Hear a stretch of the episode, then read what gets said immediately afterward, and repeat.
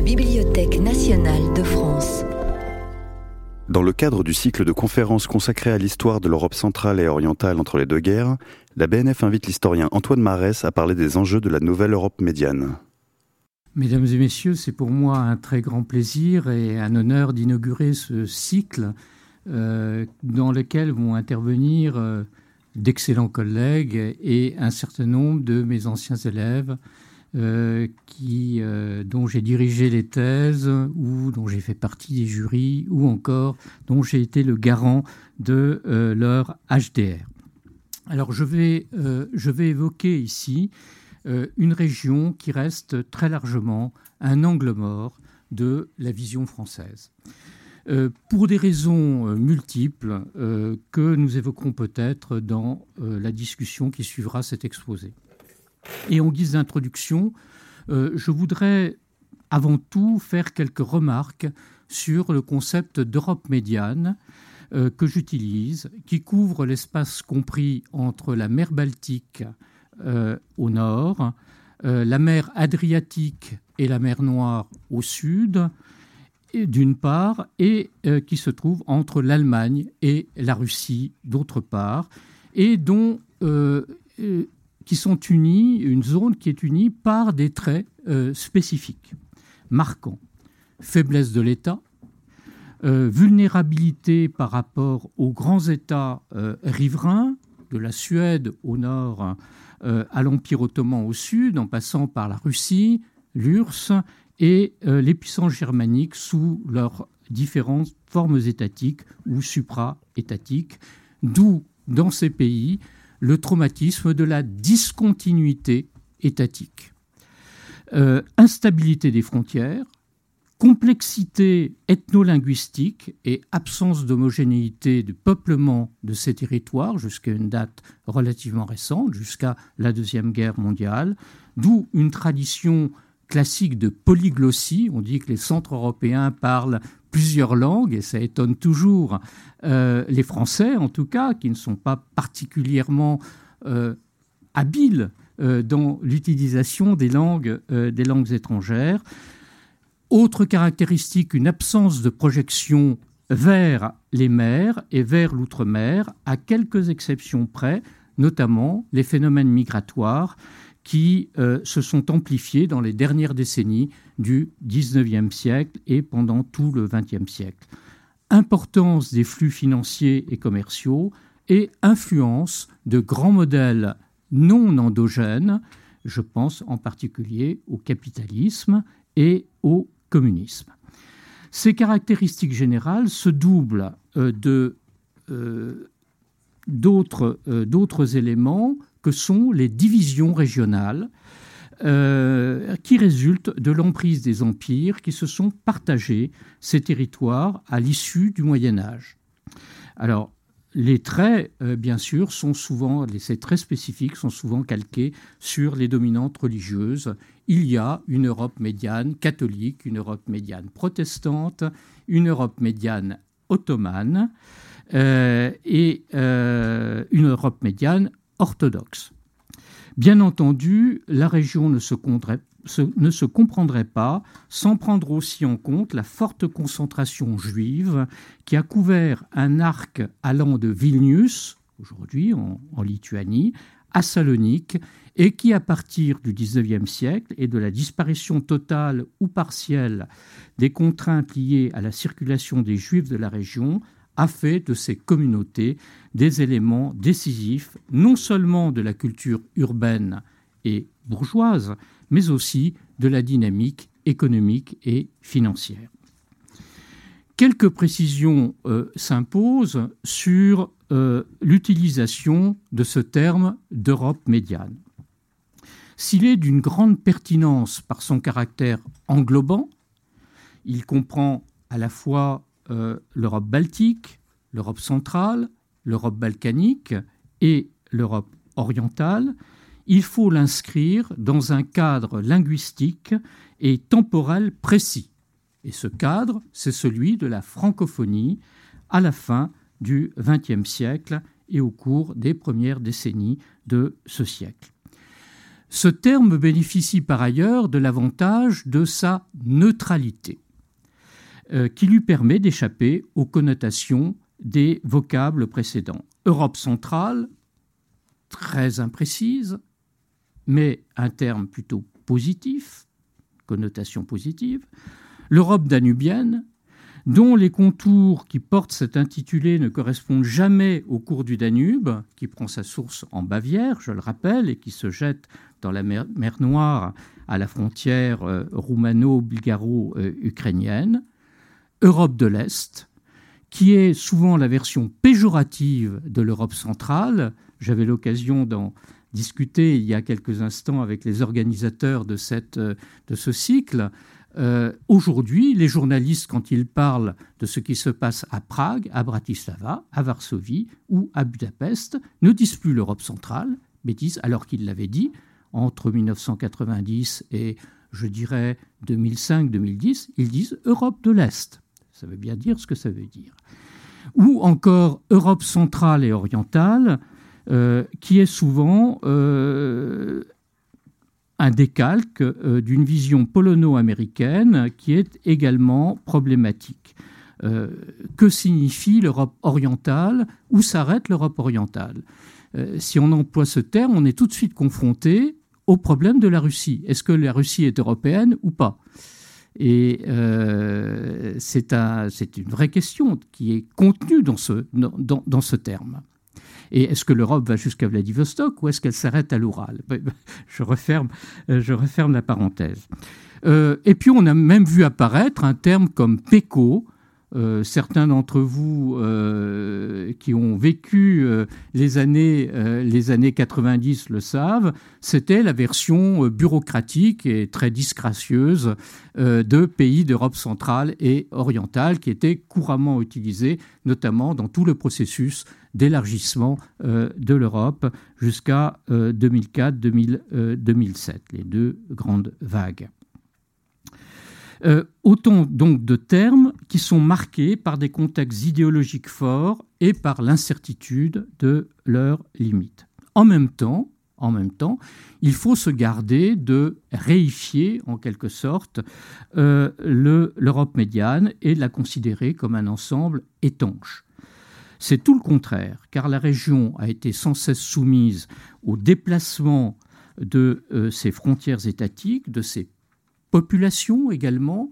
Et c'est une plasticité d'ailleurs qui euh, nuit euh, à la construction euh, d'un État, d'une nation, d'un État-nation, une dimension que l'on a d'ailleurs du mal à saisir dans les vieux États-nations de l'Europe occidentale. Ce qui doit amener à penser la région en termes de flux plus que de frontières, tout en ne rejetant ni ce concept utile euh, d'Europe médiane, ni l'étude individualisée des États qui constitue l'armature primordiale de la région. J'aurai l'occasion d'y revenir. Et c'est dans ce cadre que euh, nous verrons euh, successivement la question de la fin des empires, car je veux m'inscrire dans le temps long dans cette conférence introductive, euh, donc la question de la fin des empires, puis euh, le scénario de la chute de euh, ces empires, et enfin les caractéristiques de la nouvelle Europe qui est née de l'effondrement de ces empires, nouvelle Europe qui se met en place entre 1918 et 1923. Donc voyons tout d'abord ce qu'il en est de la question de la fin des empires. Euh, et en particulier, dans un premier temps, des thèses autour euh, de la fin euh, des empires.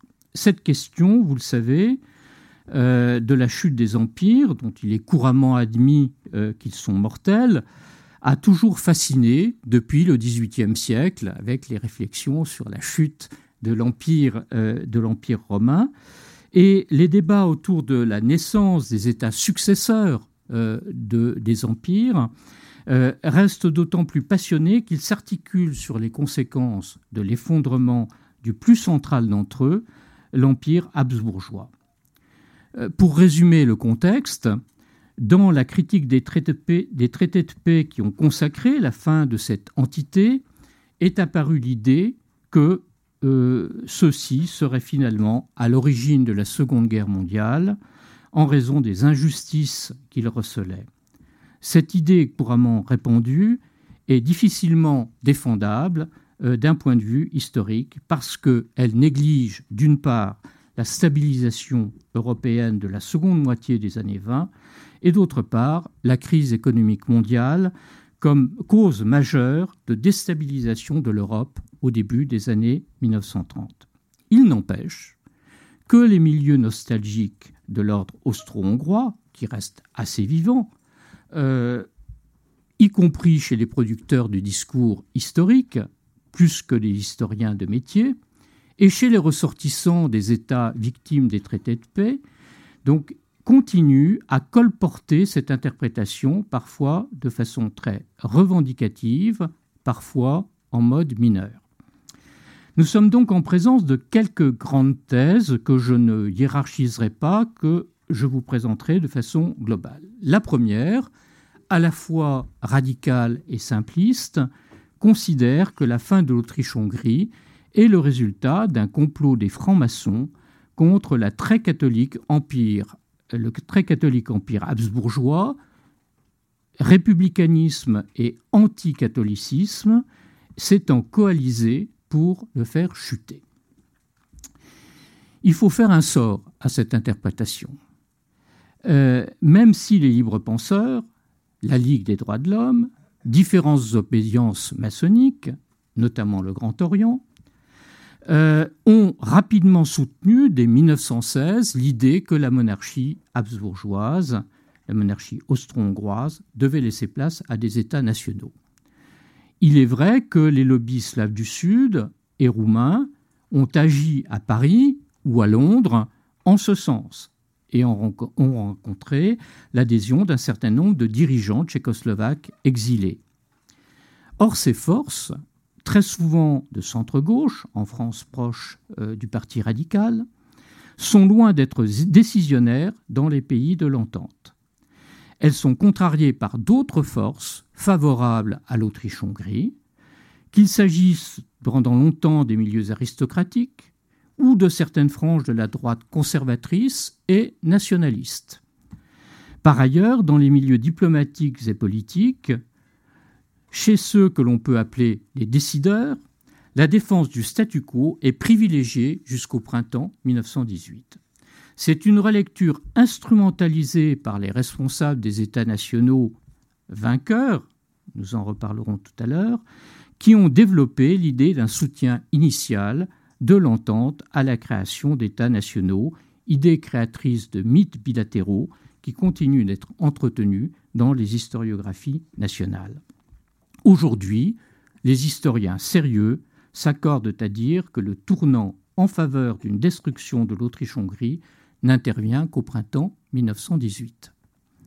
Une deuxième thèse met l'accent sur le rôle de la Russie soviétique, née en octobre 1917, récemment créée donc, rôle qui s'est traduit par un slogan caricatural à l'époque communiste, notamment en Tchécoslovaquie, affirmant que sans la révolution d'octobre, il n'y aurait pas de Tchécoslovaquie.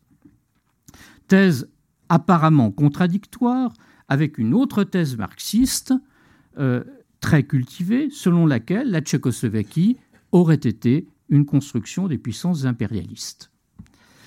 Si cette thèse n'est pas totalement infondée, dans la mesure où les autorités tchécoslovaques en exil avaient dès 1918 utiliser l'argument de la barrière à l'ouest de la Russie bolchevique pour obtenir le soutien de l'entente, elle est loin de donner à voir l'ensemble du paysage décisionnaire. Si la disparition de la Russie comme membre de l'entente et la suspicion de sa collusion avec l'Allemagne ont favorisé la perspective d'une réorganisation de l'Europe centrale, cette thèse unique est largement forcée par rapport aux dynamiques internes des empires qui ont conduit à leur éclatement. Une troisième thèse lie la guerre et son issue comme un affrontement entre théocratie et démocratie. D'où la seconde serait sortie vainqueur. Alors cette, cette, idée était devenue plus crédible à partir de la révolution russe de février 1917, qui était une révolution démocratique. Du coup, du côté de l'entente, il y avait des États, euh, des États démocratiques. Alors, cette, on peut considérer que cette vision euh, morale et téléologique de l'histoire est séduisante, mais elle relève plus d'un volontarisme pédagogique que d'une réalité historique. Les développements politiques de l'Europe médiane le démontreront bien dès les années 1920. D'autres thèses ont souligné les facteurs militaires ou les résistances comme décisifs, notamment dans les cas serbes, polonais ou tchécoslovaques. Euh, ces thèses euh, relèvent plus d'efforts de légitimation de certains groupes pour accéder au pouvoir ou s'y tailler une place que d'explications convaincantes sur le fou. Donc nous allons voir maintenant ce qu'il en est des causes historiques. Si, en tant qu'historien, nous devons expliquer la chute des empires au-delà des mythes et des instrumentalisations que je viens de rappeler, il faut évidemment différencier, au moins chronologiquement, l'Empire ottoman, l'Empire tsariste, l'Empire habsbourgeois et l'Empire allemand. Dans un long processus euh, qui commence euh, dès le XIXe siècle et qui s'accélère au début du XXe siècle et surtout avec la Première Guerre mondiale. Le premier point commun dans la chute de ces empires, et c'est quelque chose qui avait été euh, relevé par un certain nombre de théoriciens dès le XIXe siècle, ce sont les défaites militaires, qui, pour l'Empire ottoman, commencent avec l'autonomisation de la Grèce et de la Serbie dans les années 1820-1830, et surtout avec la séquence 1876-1878 qui débouche sur le traité de Berlin puis les guerres balkaniques de 1912-1913 qui chassent Constantinople de l'Europe. Pour les trois autres empires, c'est la guerre mondiale et la défaite face aux alliés occidentaux qui, qui sont fatales. Le deuxième point commun, c'est la confrontation entre deux conceptions politiques opposées. L'idée impériale d'un côté, l'idée nationale l'autre. D'autant que la première s'exerce toujours dans le sens de la domination d'une nation sur les autres, dite minoritaire, turque dans l'Empire ottoman, russe dans l'Empire tsariste, allemande et hongroise dans l'Empire euh, habsbourgeois. Au fur et à mesure que les sociabilités nationales des minoritaires s'organisent et se confortent, les relations deviennent de plus en plus conflictuelles et tournent au détriment des nationalités considérées jusque-là comme dominantes. Les facteurs démographiques, les facteurs économiques jouent dans le sens de ce renversement. Le troisième point commun est d'ordre social. Les nationalités dominantes occupent jusqu'en 1918 le sommet de la pyramide sociale qu'il s'agisse de la propriété, la propriété terrienne notamment, ou de la haute fonction publique, l'armée, la diplomatie, les finances. Leur légitimité devient de plus en plus contestable et contestée au vu de leurs échecs. Qui plus est, l'ordre aristocratique et autocratique est battu en brèche par la montée des idéaux démocratiques, un phénomène générale euh, en Europe, étroitement conjuguée avec la conviction que les collectivités nationales ont les mêmes droits à s'émanciper que les individus. Dans un tel contexte, la guerre a joué un rôle de catalyseur et d'accélérateur, le social et le national s'exacerbant dans un système de vases communicants, comme nous le verrons ultérieurement. Je vais maintenant euh, évoquer assez rapidement le scénario euh, de la chute. Euh, en rappelant tout d'abord les conditions d'entrée en guerre longue, puisque le fait que cette guerre ait tant a été un facteur majeur dans l'effondrement des empires constitutifs de l'Europe médiane. Il est nécessaire de rappeler que la déclaration de guerre par l'Autriche-Hongrie à la Serbie s'est faite dans un contexte particulier. Vienne, craignant le regroupement des Slaves du Sud autour de la Serbie, qui aurait été une sorte de Piémont, comme le Piémont l'avait été pour l'Italie. Donc euh, Vienne a pris le prétexte de l'assassinat de François Ferdinand à Sarajevo le 28 juin 1914 pour entrer dans un conflit que qu'elle espérait rapide, extrêmement rapide, une opération de police en quelque sorte.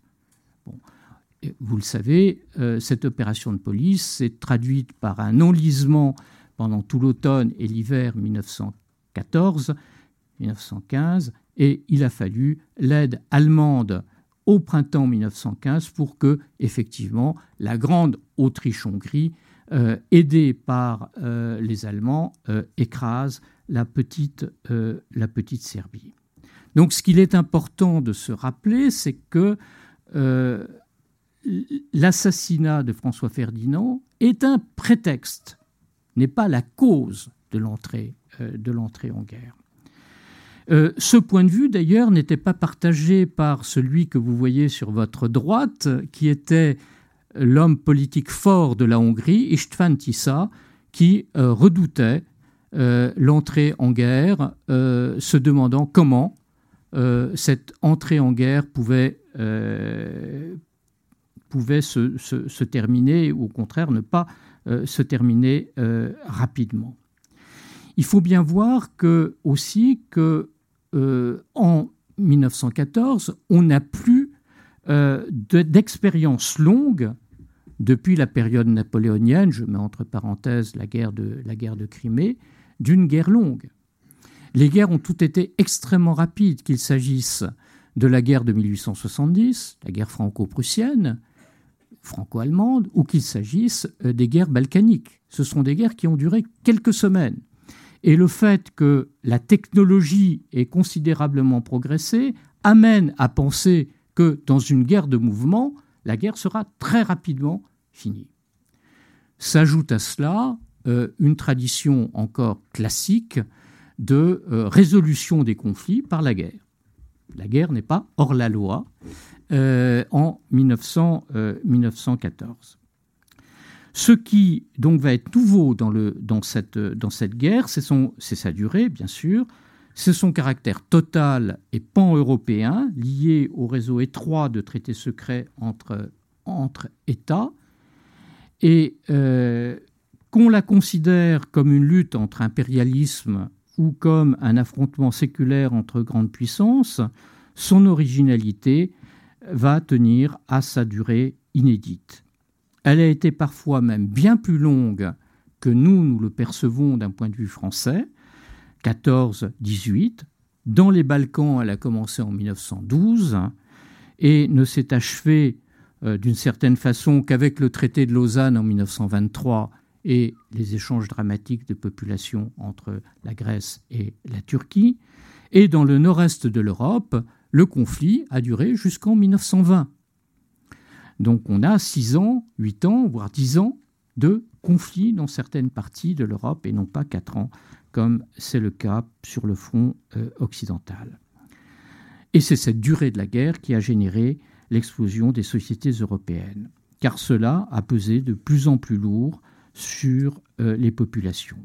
Pertes humaines énormes, plus de 9 millions de morts, mais je ne vais pas m'étendre sur le sujet, euh, destruction matérielle considérable dans les zones de combat, y compris en Europe, euh, en Europe centrale, et je pense en particulier à la Galicie qui va être complètement euh, ravagée, une partie de la Serbie également, perte de tous les repères économiques avec une inflation qui fait complètement éclater le système monétaire européen, bouleversement des ordres sociaux existants, étatisation de toutes les fonctions de la société dans le cadre d'une économie de guerre, tout cela a eu un impact sans précédent depuis au moins un siècle.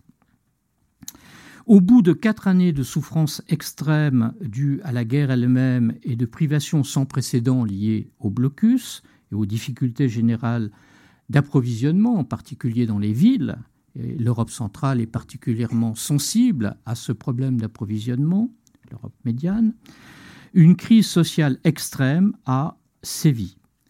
Et la radicalisation des populations s'est orientée dans deux directions, le rejet de l'ordre politique qui régnait jusque-là et celui de l'ordre étatique.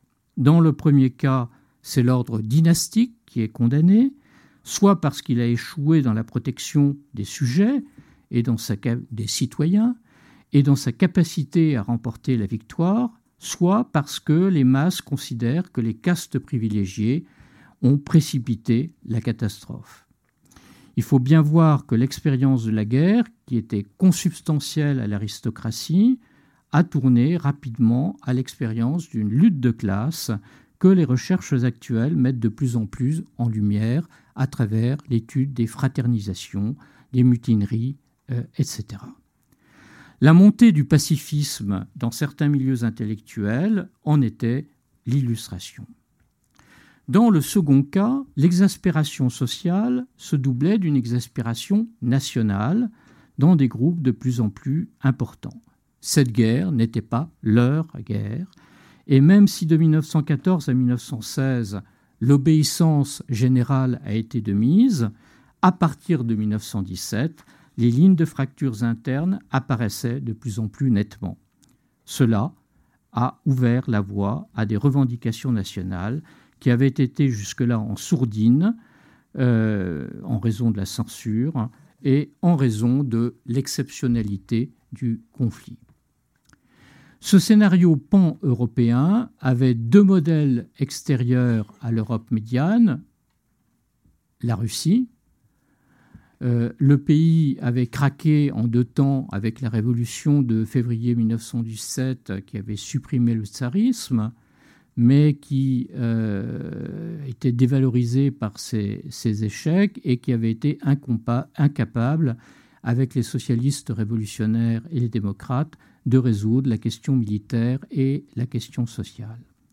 Et surtout avec la révolution d'octobre 1917, qui démontrait qu'un petit nombre d'hommes résolus, les bolcheviks, pouvaient prendre le pouvoir en mettant en œuvre un programme radical notamment en sortant de la guerre et en distribuant la, terre aux paysans.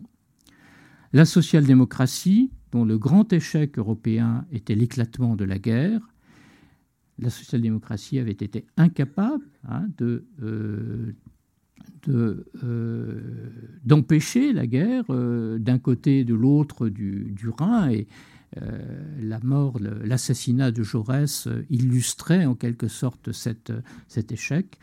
Euh, la social-démocratie donc euh, renaissait pour sa partie la plus radicale sous une autre forme, la troisième internationale.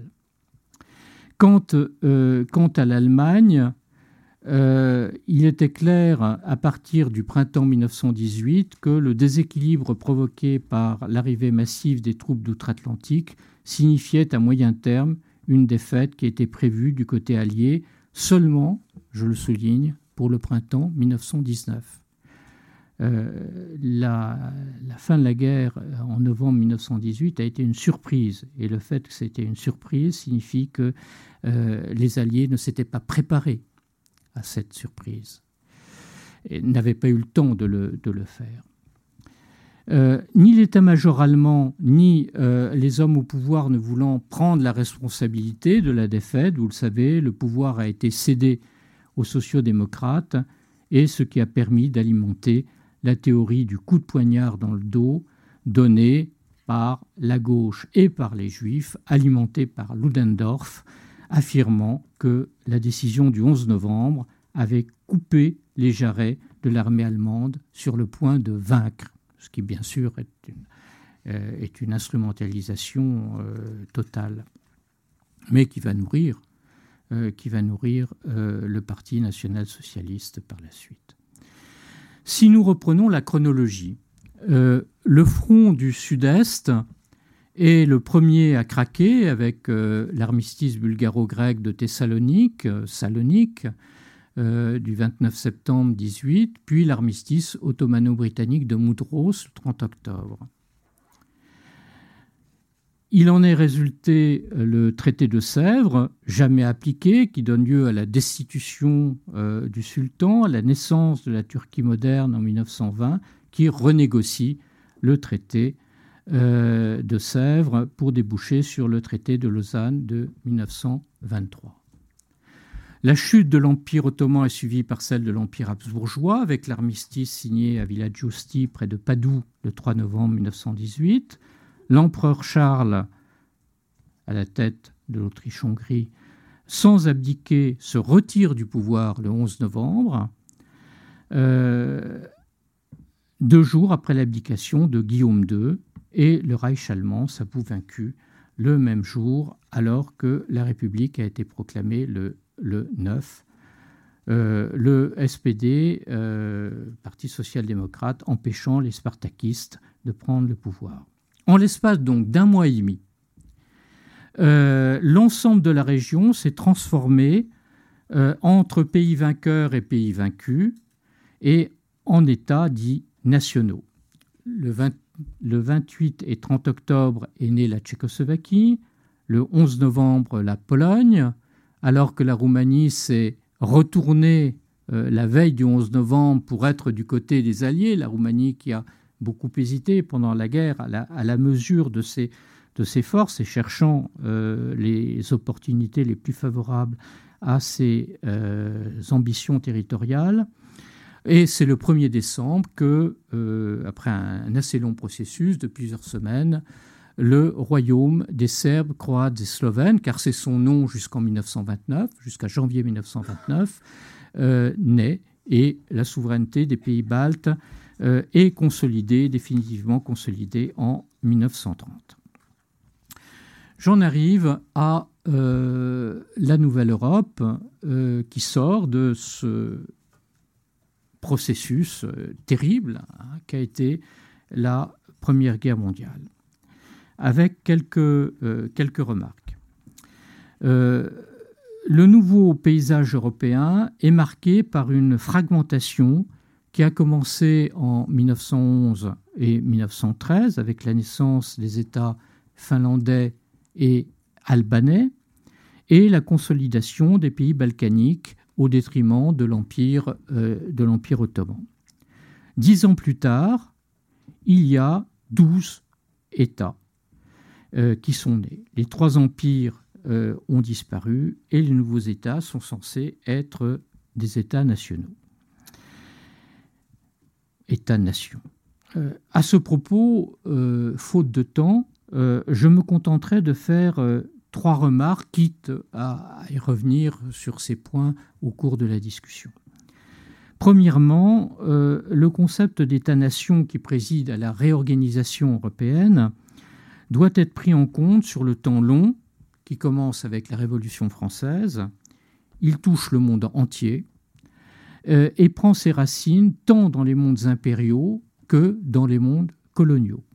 Le processus est simultané, je le rappelle, en Europe et en Amérique latine, euh, où euh, un certain nombre de pays, autour de Bolivar, etc., naissent de la réaction aux colonisateurs espagnols sans parler des États-Unis euh, au XVIIIe siècle déjà. De mon point de vue d'historien, euh, la stigmatisation euh, de l'idée nationale qui est à la mode est stérile.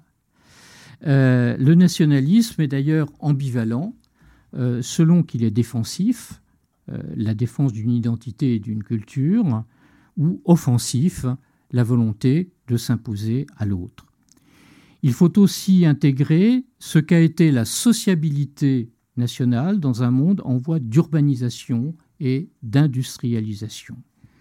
Il faut également l'historiciser entre des valeurs dominantes religieuses qui euh, ont perdu une partie de leur pouvoir normatif dans le monde euh, occidental à partir du XVIIIe siècle avec les Lumières et le processus accéléré de globalisation et de mondialisation qu'on connaît euh, depuis le XXe siècle, à un moment où, euh, vous le savez, euh, les prévisions des années 1990 d'un certain nombre de penseurs, voire d'historiens, je pense à Hobsbawm, grand historien britannique, sur la fin de l'histoire du nationalisme, se révèlent erronés. Je constate simplement que la tendance lourde des deux derniers siècles va vers une adéquation de plus en plus forte entre un territoire, une culture et une souveraineté, mouvement qui est évidemment antagoniste avec le processus de mondialisation, d'où des jeux d'échelle extrêmement complexes, et cela reste vrai en Europe, en Afrique ou en Asie.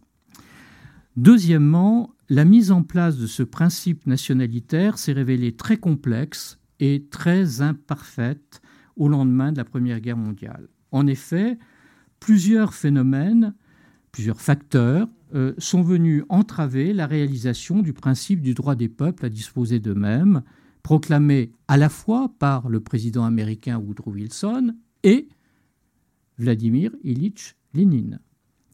Tout d'abord, la diversité ethnique, linguistique et religieuse à laquelle je faisais allusion tout à l'heure, euh, pour une région que l'histoire a rendue très hétérogène la fixation de territoires homogènes a été la plupart du temps impossible.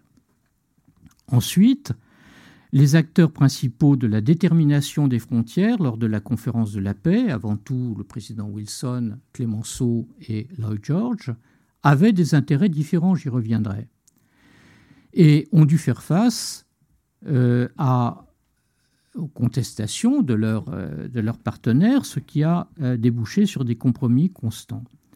Enfin, les responsables politiques de la région n'ont pas limité leurs revendications aux seuls critères ethniques, ils ont mis en avant des considérations historiques, économiques et stratégiques qui venaient contredire les limites nationales des territoires réclamés.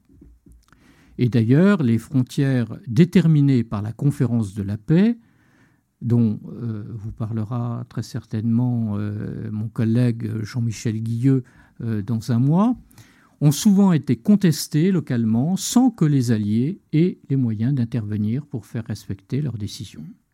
Troisièmement, des facteurs extérieurs à la région sont venus interférer dans sa construction.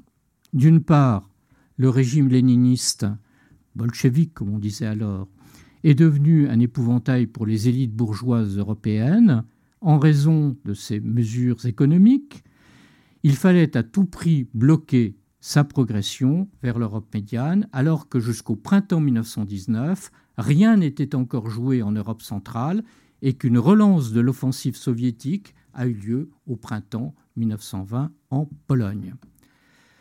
L'image du bolchevique au couteau entre les dents est alors cultivée par la propagande anticommuniste et elle est assez efficace. D'autre part, nombre d'États la France, en premier lieu, mais aussi la Pologne et la Tchécoslovaquie, partagent l'idée que le danger principal pour la stabilité de l'Europe demeure le revanchisme allemand. Le système d'alliance de la France, édifié dans les années 20 par le maréchal Foch, repose sur une stratégie de prise à revers de l'Allemagne en cas de remise en cause des traités. J'y reviendrai là encore tout à l'heure. Enfin, la tension internationale est forte entre alliés dont les buts divergent.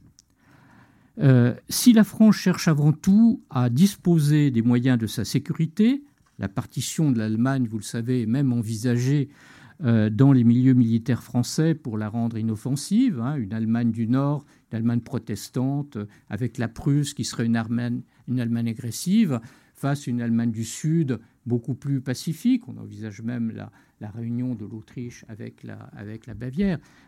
Euh, ça, c'est une préoccupation euh, centrale, stratégique, et également préoccupation économique. L'Allemagne paiera. Elle doit participer à la reconstruction de la France. La Grande-Bretagne et les États-Unis, au contraire, poursuivent l'idée qu'il faut un rétablissement rapide de l'Europe pour que le commerce et l'activité reprennent leur cours d'avant-guerre objectif qui entre en contradiction avec les sanctions sévères prônées par la France.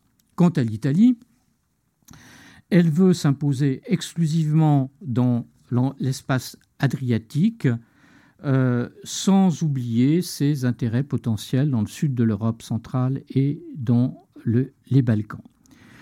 Ce différentiel d'appréciation euh, a évidemment pesé sur les solutions choisies par la conférence de la paix, que certains ont qualifié de trop sévères, alors que d'autres se sont plaints de leur caractère trop laxiste. Voyons maintenant euh, ce qu'il en est euh, des caractéristiques de euh, la Nouvelle Europe. Quels sont les traits essentiels de cette Nouvelle Europe sortie de la guerre, non pas en novembre 1918, toute habillée en quelque sorte euh, par les traités, mais très progressivement entre 1918 et 1923.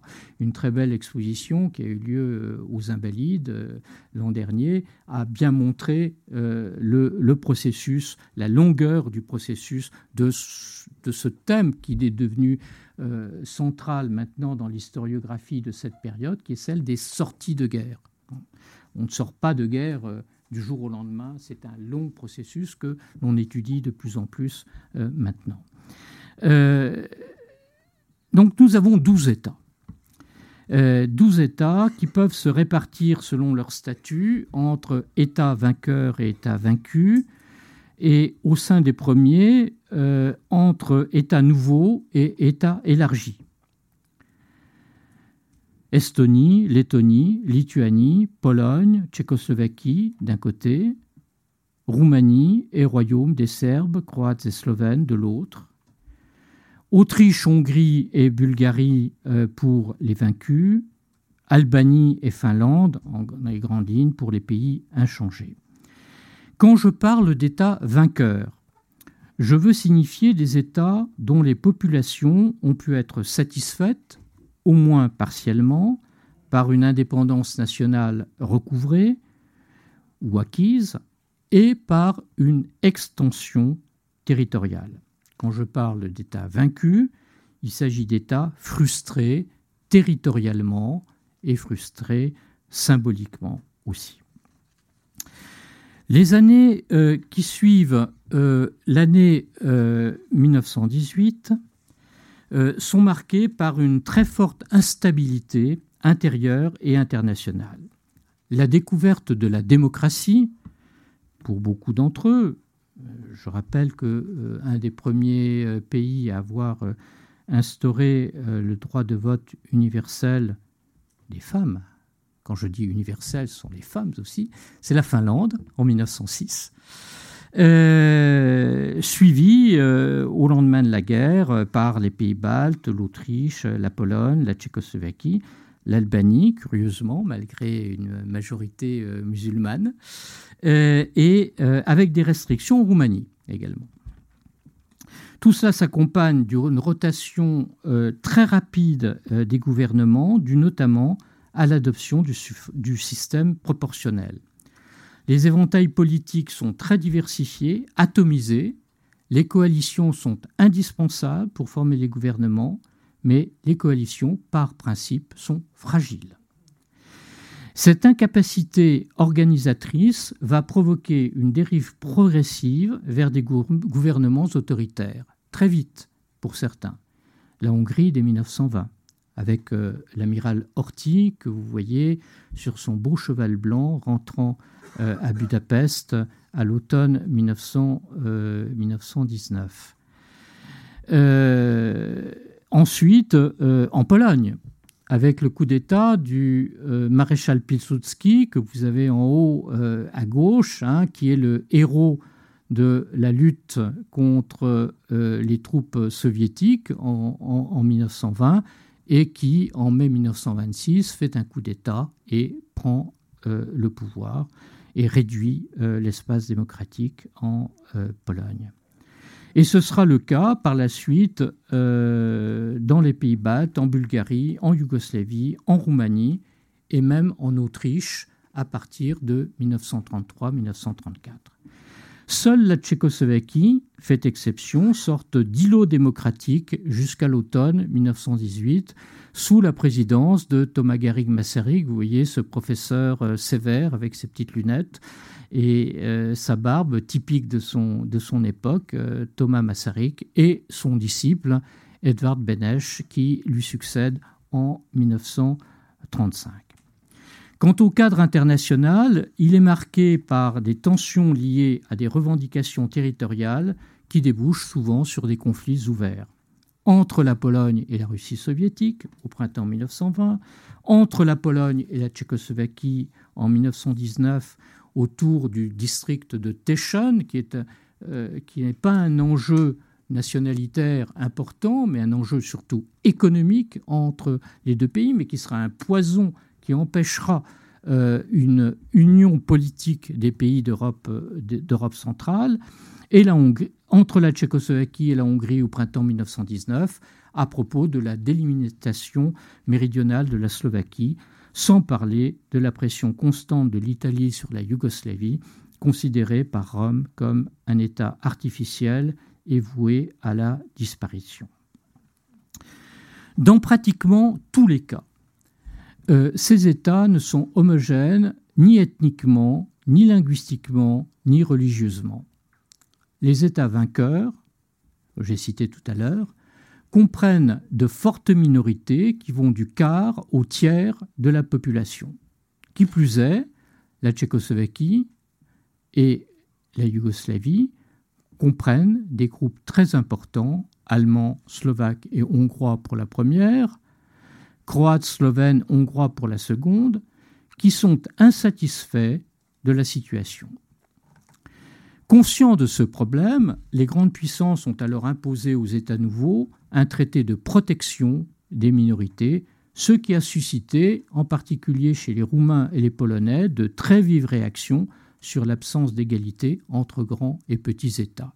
On cite souvent cet épisode de euh, Bratiano qui quitte, qui claque la porte de la conférence, qui refuse de signer le traité en disant pourquoi vous nous imposez ce traité de protection des minorités, dit-il aux Britanniques, nous, est-ce qu'on va voir ce que vous faites avec vos Irlandais? Effectivement, comme vous le savez, euh, le traitement des Irlandais euh, est un traitement que l'on ne peut pas considérer comme très respectueux des droits de cette, de cette nation. Le redécoupage territorial a par ailleurs posé d'énormes problèmes sur le plan économique, puisque des régions qui avaient appartenu à des empires et des civilisations différentes se trouvent agrégées, perdant leurs débouchés impériaux euh, euh, avec lesquels elles, euh, comptaient sur, sur leurs économies. Donc il va falloir recomposer les économies dans des ensembles bien plus restreints. Pour donner un exemple à contrario, les Slovènes, une partie des Slovènes, a préféré rester dans le cadre de l'Autriche plutôt que de rejoindre la Yougoslavie pour des raisons religieuses. Les Slovènes sont catholiques et se sentent bien avec les Autrichiens qui sont catholiques aussi. Euh, et deuxièmement, les flux économiques fonctionnent vers le nord-ouest, vers l'Autriche, et non pas vers, euh, Belgrade, vers le sud, euh, du, pays. Il a fallu donc réaménager les axes de transport. Vous imaginez la reconstruction des infrastructures, le poids que cela a pu, représenter euh, pour ces économies, recomposer les flux commerciaux, les finances, une énorme entreprise à mettre en œuvre dans une situation de dépendance financière extrêmement forte vis-à-vis -vis des grandes puissances. il n'y a pas de capitaux locaux ou très peu de capitaux locaux dans cette région. Ce qui fait que les capitaux allemands qui, euh, qui étaient là auparavant sont repris par des Britanniques, des Français, des Belges, des Américains. Le redressement est en général très lent euh, et il faut attendre la seconde moitié des années 1920 pour retrouver les niveaux de production de 1913, atteints juste avant la terrible crise mondiale de 1919. Qui plus est, une très forte hétérogénéité structurelle parmi les pays de la région. Vous avez deux pays qui ont des économies assez proches de la France, c'est l'Autriche et la Tchécoslovaquie, avec un équilibre entre secteur primaire et secteur secondaire, entre industrie et agriculture euh, assez, euh, proche. Euh, la Pologne et la Hongrie sont à dominante agraire avec quelques foyers industriels importants. Les pays du sud-est de l'Europe sont les plus pauvres avec une agriculture quasi exclusive. Ces économies sont par ailleurs plus rivales que complémentaires. On ne va jamais réussir à construire un réseau d'échanges internes à la région. Euh, cette hétérogénéité se retrouve euh, souvent d'ouest en est ou de nord-ouest en sud-est au, sein de chacun de ces États. En Tchécoslovaquie, vous avez une Bohème à l'ouest très industrialisée, et puis euh, une Slovaquie qui est très rurale, et puis tout à fait à l'est, une Ukraine subcarpatique qui, ou Ruthénie subcarpatique qui en est encore au stade de l'économie forestière. On vient, les Européens viennent en Ruthénie subcarpatique pour voir ce qu'était l'économie médiévale pratiquement, pas moderne mais médiévale. Hein. Il n'y a que le travail du bois, les bois qu'on scie et qu'on fait euh, euh, voguer sur la Tissa ou sur une des rivières qui travaille et qui traverse la Ruthénie subcarpatique. À ces niveaux de développement, correspondent également des niveaux d'alphabétisation extrêmement divers. Entre euh, les pays tchèques, euh, je préfère d'ailleurs le terme de tchèque à celui de Tchéquie, qui a été employé tout à l'heure euh, comme historien. Euh, Tchéquie faisant référence à Tchechai en, allemand et à une dimension péjorative à laquelle l'historien que je suis est extrêmement sensible. Parce que Tchechai était le terme employé par Hitler pour dévaloriser la, Tchécoslovaquie quand il a voulu, quand il a voulu la, supprimer. Mais les usages font que bon, le terme Tchéquie, effectivement, est devenu quelque chose d'assez officiel. Euh, donc on, a là euh, aussi des structures sociales extrêmement, euh, extrêmement diverses, avec des taux d'alphabétisation très élevés, par exemple en pays tchèque, mais des taux d'analphabétisation très élevés en Ukraine subcarpatique, qui dépassent la moitié de la population. Et c'est vrai aussi dans le sud-est dans le sud-est de l'Europe, même s'il y a des progrès qui sont faits pendant la durée de l'entre-deux-guerres. Au terme d'alliances et de politique, euh, de politique extérieure, euh, deux grandes orientations voient le jour, en l'absence temporaire de la Russie et de l'Allemagne, à qui s'ajoutent euh, les États-Unis qui ont fait le choix de l'isolationnisme. Comme vous le savez, c'est une des grandes catastrophes de l'entre-deux-guerres qu'on ne rappelle pas assez. Hein. Les États-Unis ont euh, une responsabilité euh, dans l'histoire de l'Europe parce qu'ils ont imposé des conditions qu'ensuite ils n'ont pas, euh, ils n'ont plus garanties. Hein. donc là, il y a une responsabilité historique. Donc, avec ces absences, ce sont la France et l'Italie qui dominent, qui dominent l'Europe, l'Europe médiane. dans les années 1920, la France a construit des alliances avec la Pologne la Tchécoslovaquie, la Roumanie et la Yougoslavie, sans réussir cependant à ce que la Pologne se joigne à la petite entente. Ici, vous avez euh, une réunion euh, du début de euh, la fin des années 20 où vous avez à gauche, assis à la table, Yeftic, le ministre des Affaires étrangères yougoslave, au centre, euh, le ministre des Affaires étrangères roumain, Titulescu, et à droite, euh, Edvard Beneš, ministre des Affaires étrangères euh, tchécoslovaque.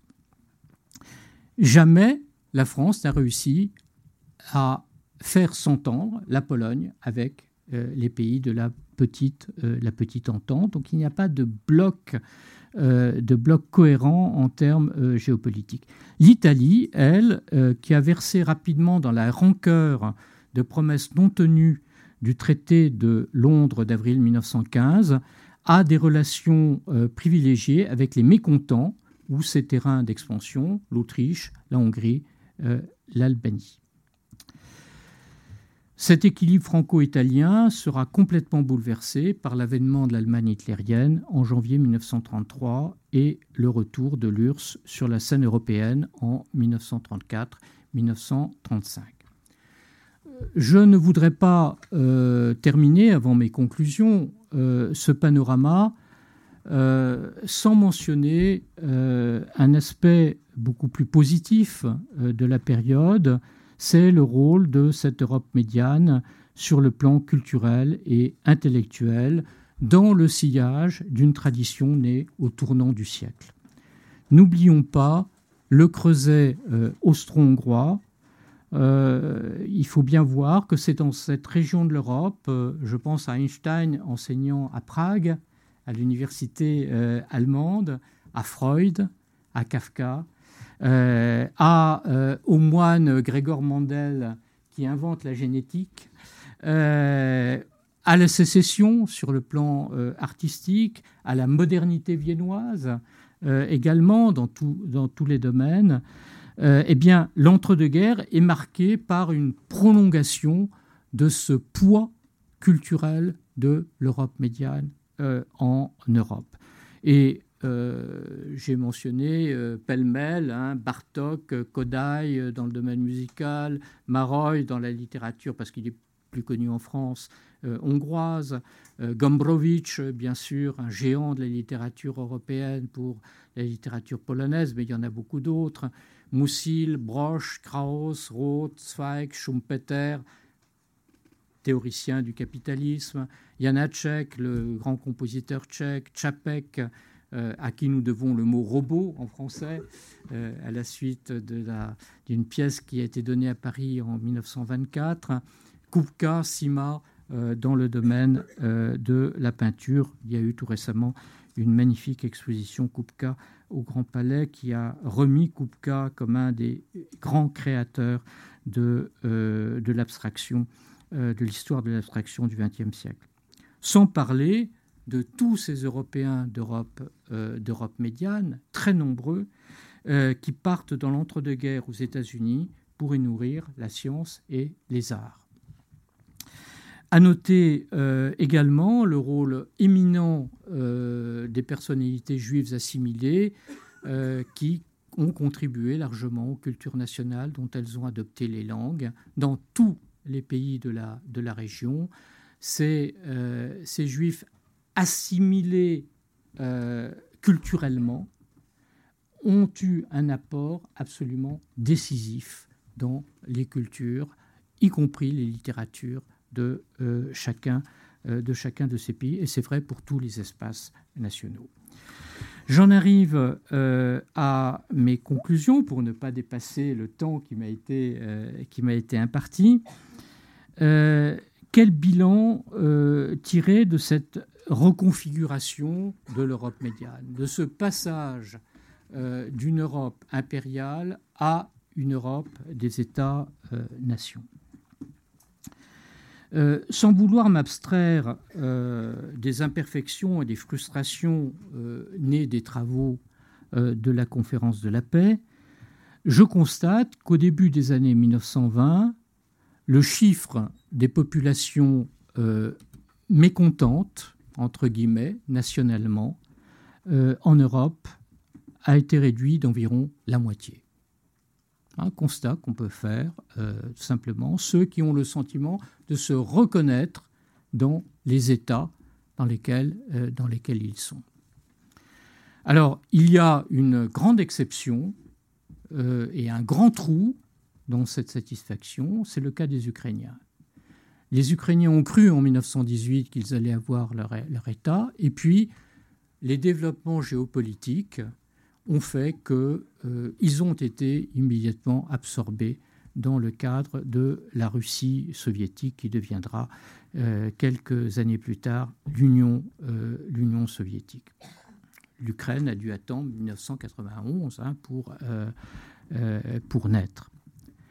Par ailleurs, si nous comparons euh, les frontières euh, interétatiques établies après 1918 avec celles d'aujourd'hui, nous constatons qu'à la différence notable du glissement de la Pologne vers l'ouest après 1945, elles sont restées étonnamment stables. Un ordre que beaucoup considéraient comme provisoire et artificiel à la fin des années 30 a finalement été pérennisé par le temps. Et ce n'est pas le moindre des paradoxes européens que ce soit la glaciation soviétique entre 1945 et 1989 qui soit en grande partie la cause de cette stabilisation. Si nous nous projetons dans le temps, nous constatons que les problèmes de minorité ont été réglés de manière drastique au lendemain de la Deuxième Guerre mondiale, puis au cours de la décennie 1990. Une première fois avec des expulsions, des échanges de population euh, souvent brutaux, parfois organisés. Je pense notamment aux échanges de population polono-ukrainiens, dont euh, Catherine Goussev, qui interviendra, je crois, en fin de cycle, est une grande spécialiste. Euh, une seconde fois, par des partitions plus ou moins pacifiques, euh, avec les exemples contradictoires en termes de violence de la Yougoslavie et de la Tchécoslovaquie. Dans tous les cas, il s'est agi de faire coïncider un territoire avec une population homogène après la terrible extermination des Juifs et euh, partiellement des Tziganes dans les zones d'occupation nazie directe. Comme je l'ai déjà dit, c'est bien moins l'Europe nouvelle euh, que la crise économique qui a provoqué la catastrophe des années 1930, où se sont combinés l'impuissance occidentale et l'usage de la force par l'Allemagne hitlérienne. Cela signifie que les traités de paix, sans être irréprochables, loin de là, ont eu aussi des effets positifs, rééclairés aujourd'hui par les historiens, notamment sur le plan du droit international et de la mise hors la loi de la guerre. Ce sont les frustrations nées de la défaite qui ont été instrumentalisées dans les pays vaincus de la Grande Guerre à la fin des années 20 et au début des années 1930. N'oublions pas que les années 1928-29 sont des années de prospérité et de détente et que qu'est né alors un premier projet européen avorté. Cela nous renvoie à l'appréciation euh, du système capitaliste, euh, d'un système qui a le plus grand mal à trouver un mode de régulation satisfaisant, malgré les analyses multiples qui ont été faites et qui continuent d'être faites aujourd'hui sur ses faiblesses intrinsèques. Les nationalismes ont renforcé l'atomisation économique de la région et ont nourri les antagonismes. Cela a largement contribué aux évolutions de l'après 1945 dont l'Europe médiane a été la victime. J'ai l'habitude de dire, certains d'entre vous euh, le savent, euh, que l'Europe médiane et plus particulièrement euh, l'Europe centrale ne sont pas de nature différente de l'Europe occidentale. Il ne faut pas essentialiser cette, cette région, mais qu'elles sont plutôt le sismographe ou le laboratoire de l'Europe. C'est là qu'a éclaté euh, la première grande guerre européenne, la guerre de 30 ans, en 1618. C'est là que s'est décidée la création d'une Allemagne euh, prédatrice en 1866 avec l'écrasement des troupes euh, autrichiennes par les troupes prussiennes, bismarckiennes. C'est là que les Première et Deuxième Guerres mondiales ont été déclenchées, à Sarajevo, puis à la frontière germano-polonaise. C'est là que de nos jours se développent des populismes inquiétants, euh, fruits pervers et lointains de l'expérience communiste. D'où l'intérêt d'étudier très attentivement et de mieux connaître cette région. N'oublions pas que Prague est plus proche de Paris que l'île de Nice. Et vous avez bien compris à travers mes propos que je considère qu'une approche événementielle de l'histoire, voire mémorielle de l'histoire, ne permet pas de comprendre l'Europe médiane si on ne l'inscrit pas dans le temps long et une approche de ce que Pierre Renouvin appelait les sources profondes, les forces profondes. Je vous remercie de votre attention.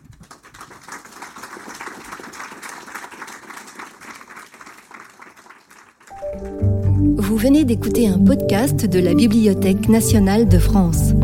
Retrouvez les conférences, rencontres et créations de la BNF sur toutes les plateformes de podcast ainsi que sur le site bnf.fr.